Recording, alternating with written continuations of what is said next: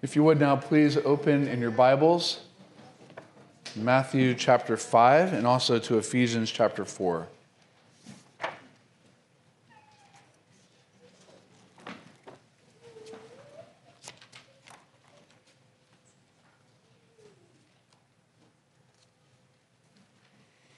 And that should read Matthew chapter 6. Please stand.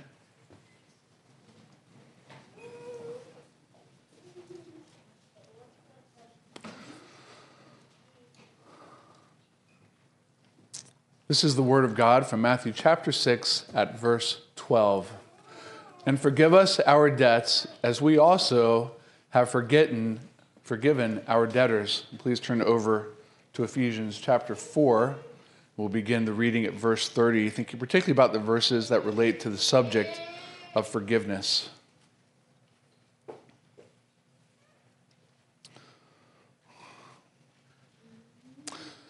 Ephesians 4 Therefore, having put away falsehood, let each one of you speak the truth with his neighbor, for we are members of one another.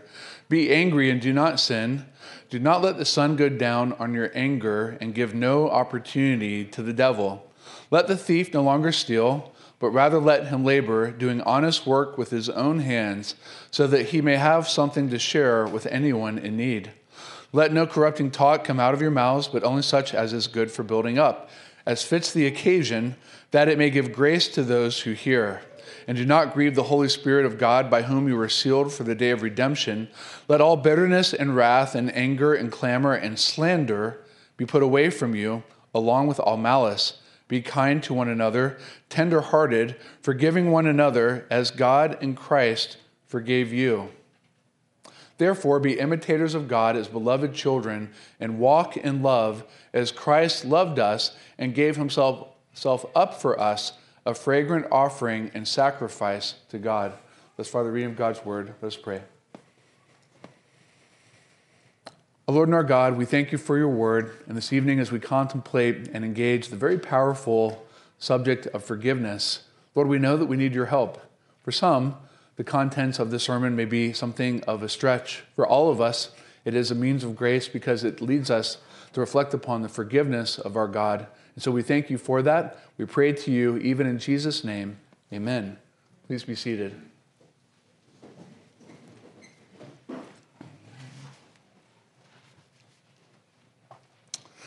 This evening, as I just mentioned, I'm going to be addressing the subject of forgiveness. And I'm, I'm, going to begin by telling a Reformation story related to John Calvin, since after all, it is Reformation Sunday still. One of the very best biographies I've ever written is written by a Dutchman uh, named Herman Selderhuis on the life and ministry of John Calvin. It's a really wonderfully well written biography, the, the kind of book that even if you're not a book lover, you still have a pretty hard time putting the book down. And uh, the biography of Calvin to me is a really wonderful thing, especially for those of us that don't know it very well. John Calvin married a woman who was a widow who had two children uh, that were not his, two ch- children that she had from a previous marriage before she became a widow. And then she and Calvin had one, child, one child together, and that child died in infancy. Now, in Calvin's life and relationship with Geneva, uh, if you know, there's something of a, a chapter one chapter 2 and a chapter 3. Chapter 1 was really quite bumpy. Calvin and the church at Geneva did not always get along. During the time of his first ministry there at Geneva, uh, there were times where the people of Geneva got so mad at Calvin that they would do mean things at him just to poke at him and have fun with him. One of the things that they did was to name their dogs after him. And what's slightly funny about that is, if I understand correctly, the French word for uh, Calvin would be translated in English bald. So imagine people from church naming their dogs not simply after their pastor, but bald. You have a bunch of dogs running around uh, with that name given to them. That was one of the lighter things that they did to Calvin. The harsher one is what I referred to, or this attaches to what I referred to earlier, and that is when Calvin's one child died that he had in the flesh with his wife of nine years. uh, the church at Geneva actually mocked him for it and referred to it as the curse of God upon him for his bad theology. And then to add injury to insult, they chased him away and he left Geneva. Some years later, they were still without a pastor, and the church had fallen into remarkable spiritual decline. And guess what Calvin did? He came back. Tonight, we're going to talk about forgiveness. And I recognize in talking about forgiveness, for some of us, this is a really painful subject. Others, it's not much of a difficult matter at all. But when Calvin came back to Geneva, he said to a friend, going back to Geneva would be like going to the cross for a second time. And for many of us, that's what forgiveness uh, might actually feel like. And so I want to approach it with that level of gentleness and also that level of sobriety. I only read from one verse in Matthew chapter 6, verse 12, and forgive us our debts as we also have forgiven our debtors. But I want to locate the very idea of forgiveness uh, foremost in what Jesus is actually doing in the Sermon on the Mount.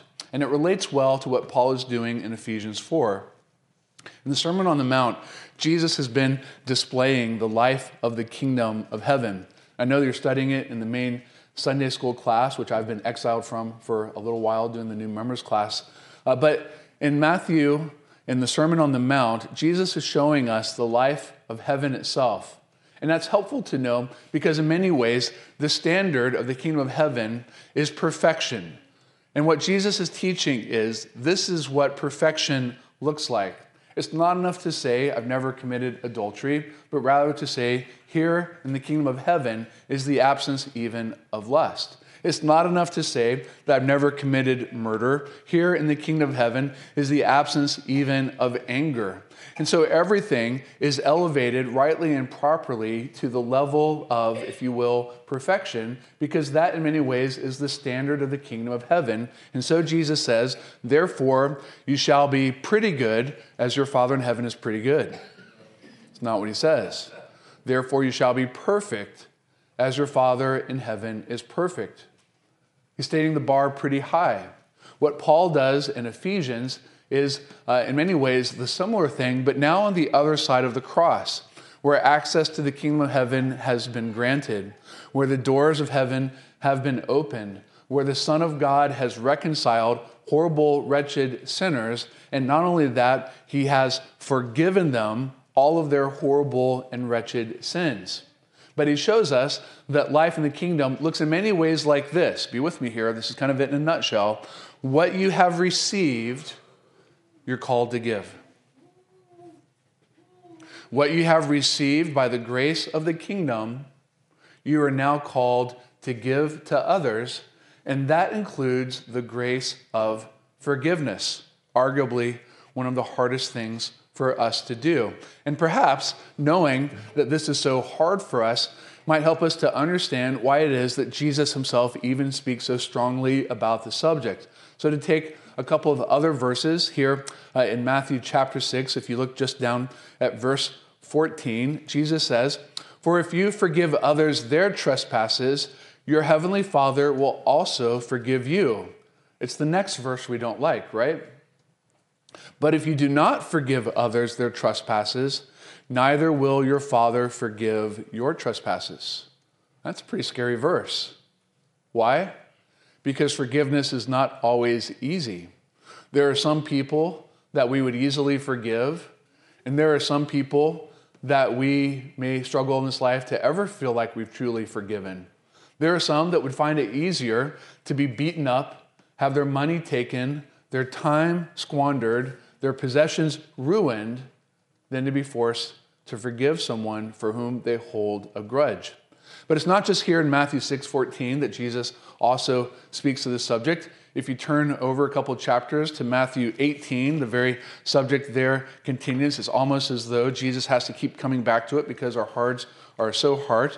In Matthew 18, even down at uh, verse 21 and following, Peter comes up to Jesus and asks this question about a brother who has sinned against him. And he asks this question. You can almost sense Peter uh, getting a little snarkastic, a little confident in himself, thinking, oh, I've, I've clearly got him here. How many times must I forgive the same person who keeps coming up to me and asking forgiveness for the same thing? Seven times? Is that enough? Where's the limit? Is the sky the limit? Jesus said to him, I do not say to you seven times, but 77 times, which you know is a biblical way of saying like infinitely. The forgiveness of God uh, seems to be like a sky without a ceiling. And not only does it uh, say that, but then Jesus goes on to tell something of a parable, the parable of the unforgiving servant, uh, who Jesus begins by describing. Therefore, the kingdom of heaven may be compared to such a man. The king goes away, and he has this servant. And this servant uh, has uh, many things for which to be forgiven. However, the servant himself, receiving much forgiveness, is unwilling to forgive others that owe him a great debt. And the question becomes when the king comes back, what will he do with this servant who was forgiven much but forgave little? And the ending is rather sobering. So, when we talk about forgiveness, we're talking about a subject that is arguably uh, quite difficult and yet remarkably important because, in many ways, it embodies the life of the kingdom of God. So let me ask this question How great is our debt to God? If you were to quantify your debt to God, how great would it be?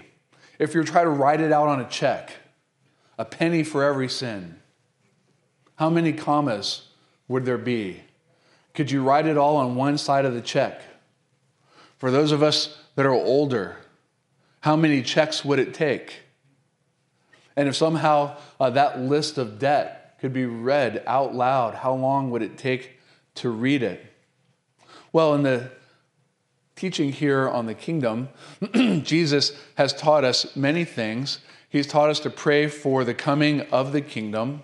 He's taught us to pray that God's name would be hallowed. He's then moved into the very practical, tangible area of daily bread. And one might argue that's very properly here in this place that the subject of forgiveness comes up. For just as much as we need daily bread, so also do we need to exchange daily forgiveness. How many times a day do we need to be forgiven by God? And how many times a day do we need to be forgiven by one another? And how many times a day, if we need uh, to be forgiven by God and to be forgiven by other people, are there other people that need to be forgiven by us? The answer is rather proportionate. And I want to notice that after teaching us about our need for daily bread, Jesus does not go on to encourage us to pray for more faith or more love or better worship or evangelistic opportunities or justice, etc., but rather he goes from daily bread to daily forgiveness, almost as though there could be no life in the kingdom apart from both. In many ways, the question of forgiveness uh, draws us to the character and the actions of God. Uh, because, on the one hand, God is a God of great justice, a God who is a king, who gives many laws, who has said very clearly and plainly all that he expects of his people. And yet, uh, the story between God and his people is often that like a broken record. He keeps telling us clearly what to do, and we keep perfecting the art of wrongdoing. He often restores and forgives, and yet, uh, even in that context, there we find ourselves struggling and sinning again. But God is a just God. He's a God who cannot turn a blind eye to iniquity. Uh, he promises in His Word a day of visitation, a day in which He will come and satisfy all of our debts before Him. His people are often described as a people who remain in a great debt. Even as people Israel, for hundreds of years of their life, are summarized with the nickname slaves, bond in bondage, not simply to Egypt, but even to sin. When the Gospels begin, they begin on a note of proclaiming repentance. Why? Because the very first thing that the people of God need to do to prepare for the coming of God and meeting God Himself is repent of their sins. In other words, uh, our sins are like this uh, repetitious note that keeps echoing over and over and over, showing not only how many times we've sinned against God, but how great our debt is before Him. It raises the very thorny and uncomfortable question if God is infinitely holy, holy, holy, as the hymn we listened to on the way here, uh, how shall we enter His presence who are sinful, sinful, sinful? Who shall enter the hill of the Lord? Who shall ascend? that heavenly hill, Psalm 24, and enter into Zion itself. Uh, those who have clean hands and a pure heart. But how can this be when, on the one hand, uh, there are none who have clean hands and a pure heart, and all of us not only need to be forgiven once daily, but how many times again? Daily do we need to be forgiven?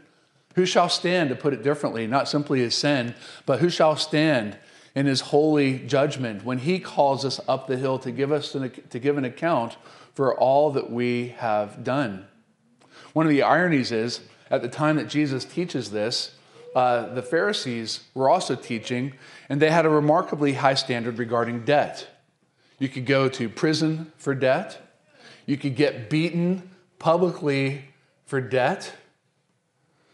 That was taken not only very seriously, Debt could divide a family, and the Pharisees, in a certain sense, could be described as being very unforgiving regarding debt that man might owe another man. They were all law and no grace. Is that what Jesus is saying here? All law and no grace. No, that's not what he's saying here. Uh, but before we jump to that too fast, it is important to remember that the gospel does not begin in many ways with the value of man, so to speak, but rather with the guilt of man. That all have sinned and fall short of the glory of God. That all stand before God guilty as charged. That all are debtors to God because we've all trans- transgressed the law. And if we were to have to satisfy the wages of, the, of our sin ourselves, how long would it take? Well, you heard the answer this morning. It would take all eternity in hell to satisfy the wages of our sin. We are unable, we are debtors, and therefore we have no hope of the kingdom without the gift of forgiveness. And that's why we can be thankful that God is not only a God of justice, but equally a God of forgiveness. As he says in Jeremiah 31 For I will forgive their iniquity, and their sin I will remember no more. Such is the forgiveness of our God, and this brings us in many ways to the second point, the gift of the kingdom, which is forgiveness. so, what did Jesus come to do? Did he come to call in our accounts? Did he come and demand that we should pay the price for the wages of our sin? Well, in many ways, he would have been right to do so. Often, what the prophets in the Old Testament do is they come and they call Israel to account. Kind of like someone who comes representing a loan company and knocks on your door and says, Hey, mister, I'm sorry to let you know, but uh, your, your car payments are way overdue and I've come to take your car.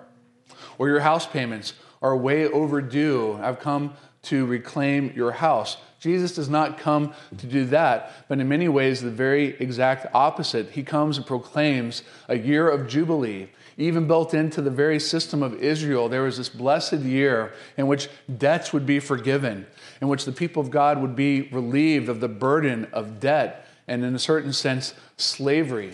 This is what it means when we say Jesus will be the one who will come and save his people from their sins because sin and debt are often bound inseparably to one another. He comes to call not the righteous, but sinners to repentance, those who realize that they are in horrible debt. And if you've ever been in great debt, you know it's a terrible place to be. It's a horrible feeling. If you've never been in great debt, I would not encourage it. He also came to heal those uh, whose debt, in a certain sense, became visible, but not simply to heal, but to even bear the burden of their debt upon himself. What, what is sin in many ways? Sin is not simply an offense against God, it is also to put ourselves further, further, and further in the wrong kind of debt, a debt that we can never repay. And what greater offense is there to God than that we might blaspheme, curse, and eventually even crucify him on the cross? In a certain sense, uh, the greatness of our debt is seen in the greatness of Christ's agony upon the cross. But not only does he endure the great agony, the great uh, debt, the great wage of our sin, it's there that at the same time that we find the greatest expression of forgiveness ever. For if you found the early verses hard that I read from Matthew, there is one more regarding debt that is perhaps even harder to take in, and that's when Jesus says, Father, forgive them.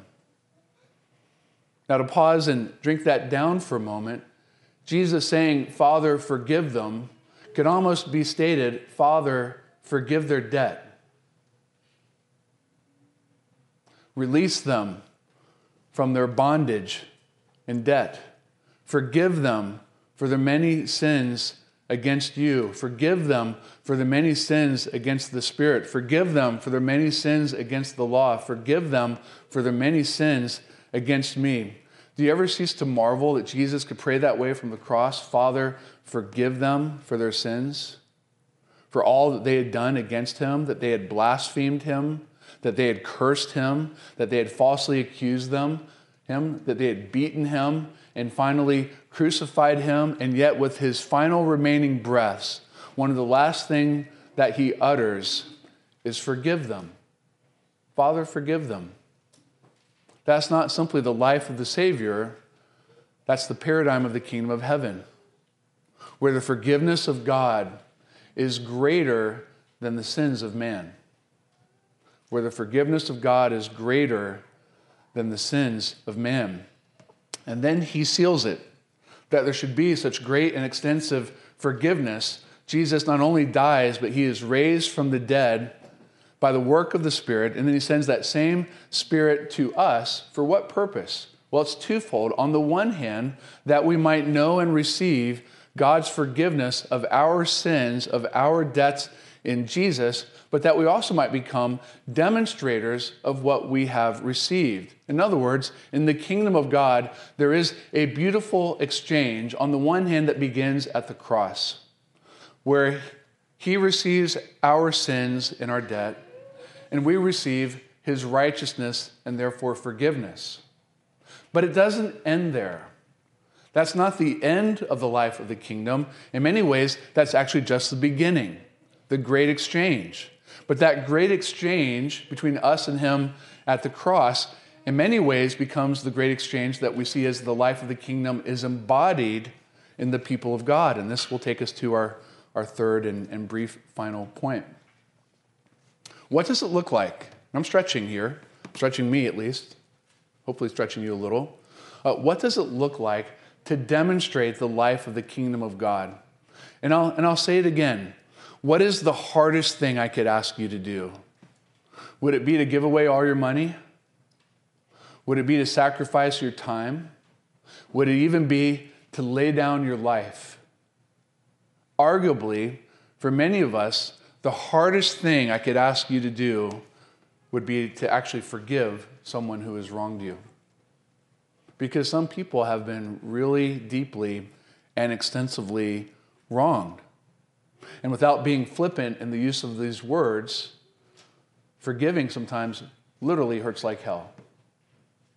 It feels like the weight of the cross.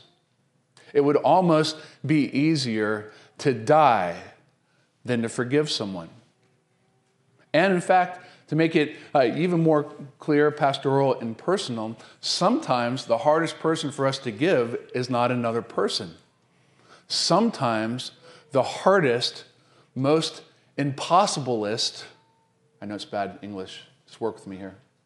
Sometimes the hardest, most impossibilist person to forgive is ourselves. Not another person, but ourselves. But again, we ask the question how much do we owe? Uh, we know that the answer is an infinite debt to God. And yet, now that we stand here, uh, not as debtors, but rather those who simply owe a debt of gratitude, it's very interesting, at least to me, uh, to see the way that the Heidelberg Catechism places its exposition of the Ten Commandments. This is important to me. This is one of the reasons why I like the Heidelberg a lot. You might have put the Ten Commandments in two different places. You might have put the Ten Commandments before the means of grace, like the Westminster Larger and Shorter Catechism does. And in that context, what the law is doing is what we call the first use of the law. It's there to crush you, it's there to show you how infinite your great weight and debt of sin is, and how unbearable it is apart from the grace of God that then comes to us in the means of grace because of the gospel. But then there's another way. It's not the first use, of the law, it's what we call the third use, and this is where the Heidelberg Catechism puts the Ten Commandments. It's on the other side of the means of grace, on the other side of the gospel, where the Ten Commandments now, and even the Lord's Prayer now, serve as a guide demonstrating what it looks like to live a life that is pleasing to God. On the one side of the law, or excuse me, the cross, on the one side of the cross, the law crushes. On the other side of the cross, the law is a law of liberty and life. It shows us what it looks like to embody the life and the way of the kingdom. And this is where the Heidelberg puts the Ten Commandments and the Lord's Prayer. It shows us that the motivation to forgive people is not because it's simply what you ought to do, but because of the grace of the gospel, what you've been enabled and made free to do. It's embodying the grace that we have first received and now exchanging with others as we continue gratefully to give to God uh, out of hearts that have been freely won by His grace. To say it differently, we reflect the forgiveness of the kingdom that we have received wholly and freely by extending such grace to others. In a certain sense, it is simply the nature of the gospel to do so. Let me ask it in question form. What did you do to earn your forgiveness? The answer is nothing. What shall we hold others to in order to forgive them? Now, I, I want to pause here ever so briefly and, and, and, raise a snake that I can't put an end to perfectly. Uh, I've read quite a lot on this subject. That doesn't mean I know anything about it. Maybe I've just read enough to be dangerously confused. And I know that there are, two takes on a very important question, and the question is this Should we forgive people who have not asked for forgiveness? Should we forgive people who have asked for forgiveness and have then committed the same mistakes again? Is there a point, it begins to sound like Peter's question, is there a point at which we begin to say, you know what, I've, I've forgiven this person enough? How, how about no more forgiveness for them? And I recognize, especially in the world and culture that we live in, why that's such a real question. And I don't want to be uh, insensitive with it or just tread harshly over the subject. And, and, nor do I think that I can easily resolve all the questions that might relate to what I just brought up in the space of this sermon. But I, but I can say this whatever it is that Jesus is holding out before us, he is not asking us to do more than He Himself has already done for us.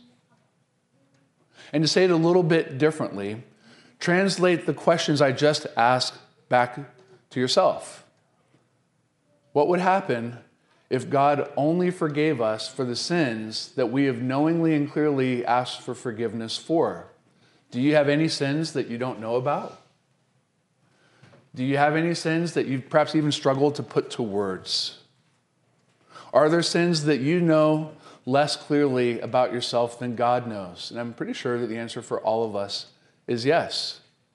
And are there sins that will, in a certain sense, be with us until the very end of our days and we may struggle to wholly, truly repent of the way that we ought to repent of them? The answer, again, is likely yes. And yet, will God turn you away from the doors of heaven because you have not fully repented of each and every and all of your sins extensively? I'm pretty sure the answer is no. And so, what's the point? As we have been given so also should we strive to give. Is there something of a mystery or a margin here? The answer is yes. But can we ever outgive God Himself?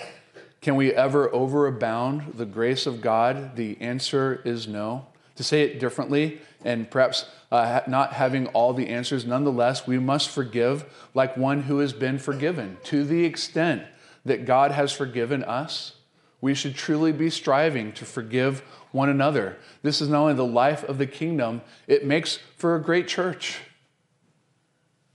where people quickly exchange forgiveness. This is what Paul is saying to the Ephesians be kind to one another, tender hearted to one another, forgiving one another, just as God in Christ Jesus has forgiven you. It makes for a much easier family life where words of forgiveness are traded far more than fiery darts. Where we don't let the sun go down on our anger, but rather we are quick to, quick to reconcile, slow to speak, and eager to forgive. The flip side, by the way, just to press in just a little bit more, in a certain sense, is actually quite dangerous. For there is a measure of hypocrisy that we would expect God to forgive all of our sins, while we, in a certain sense, hold others at a higher standard than God holds us. It's not simply hypocrisy, it borders on idolatry. That God would have a standard of forgiveness for us that is here, watch my hands, that God would have a standard of forgiveness for us that is here, but our standard for other people is way up there. That's not simply hypoc- hypocrisy, it is also potentially idolatry. To act as though you cannot forgive their debts when God has clearly, graciously forgiven yours. And this is why I want to say, and I'll say it again to forgive other people requires bearing the cross. We can't receive forgiveness apart from the cross, and we can't give forgiveness apart from the cross. To forgive other people in many ways is like walking through the cross, feeling its shame, bearing its burden, even feeling the very sting of death that comes with it. That's why Calvin could say of the church at Geneva, they really hurt me. They hurt me bad. And going back to them would be like going to the cross a second time. But he did. Why? Because Jesus went to the cross one time. And that was enough. And if we are called, beloved, to take up our crosses, to deny ourselves, and to follow after Christ, even to the point of forgiving other people, to do so is nothing other than to follow after the way of the Savior, to embody the life of the kingdom and express gratitude for forgiveness, the great gift of the kingdom. Let's pray. Father in heaven, we thank you that you have freely and graciously forgiven us all of our sins and all of our debts. And as we have freely received, we pray, Lord, that you would help us to freely give. But I also recognize that as I speak on this subject for my brothers and sisters, for some of us, this is a very deep and painful subject. For some have been greatly injured. And it does feel like death to imagine forgiving others, especially, O oh Lord, where there are some who have hurt in ways that just simply seem unforgivable. But I also point out, Lord, and even pray for those that struggle in such a way that there is a certain burden and bondage that comes with unforgiveness. And in many ways, those who need our forgiveness do not feel that burden or bondage the way that we do, but we carry it with us. And it can be uh, something of a great hindrance throughout life. And so I pray, Lord, that you would set us free from those things that would bind us together, that would bind us down in bondage, and that you'd help us to live the life of the kingdom. Help us not simply to glorify and enjoy you, to thank you for our forgiveness. Help us, O Lord, to demonstrate the way of the kingdom, even as we forgive others there's debts toward us. In Jesus' name we pray. Amen.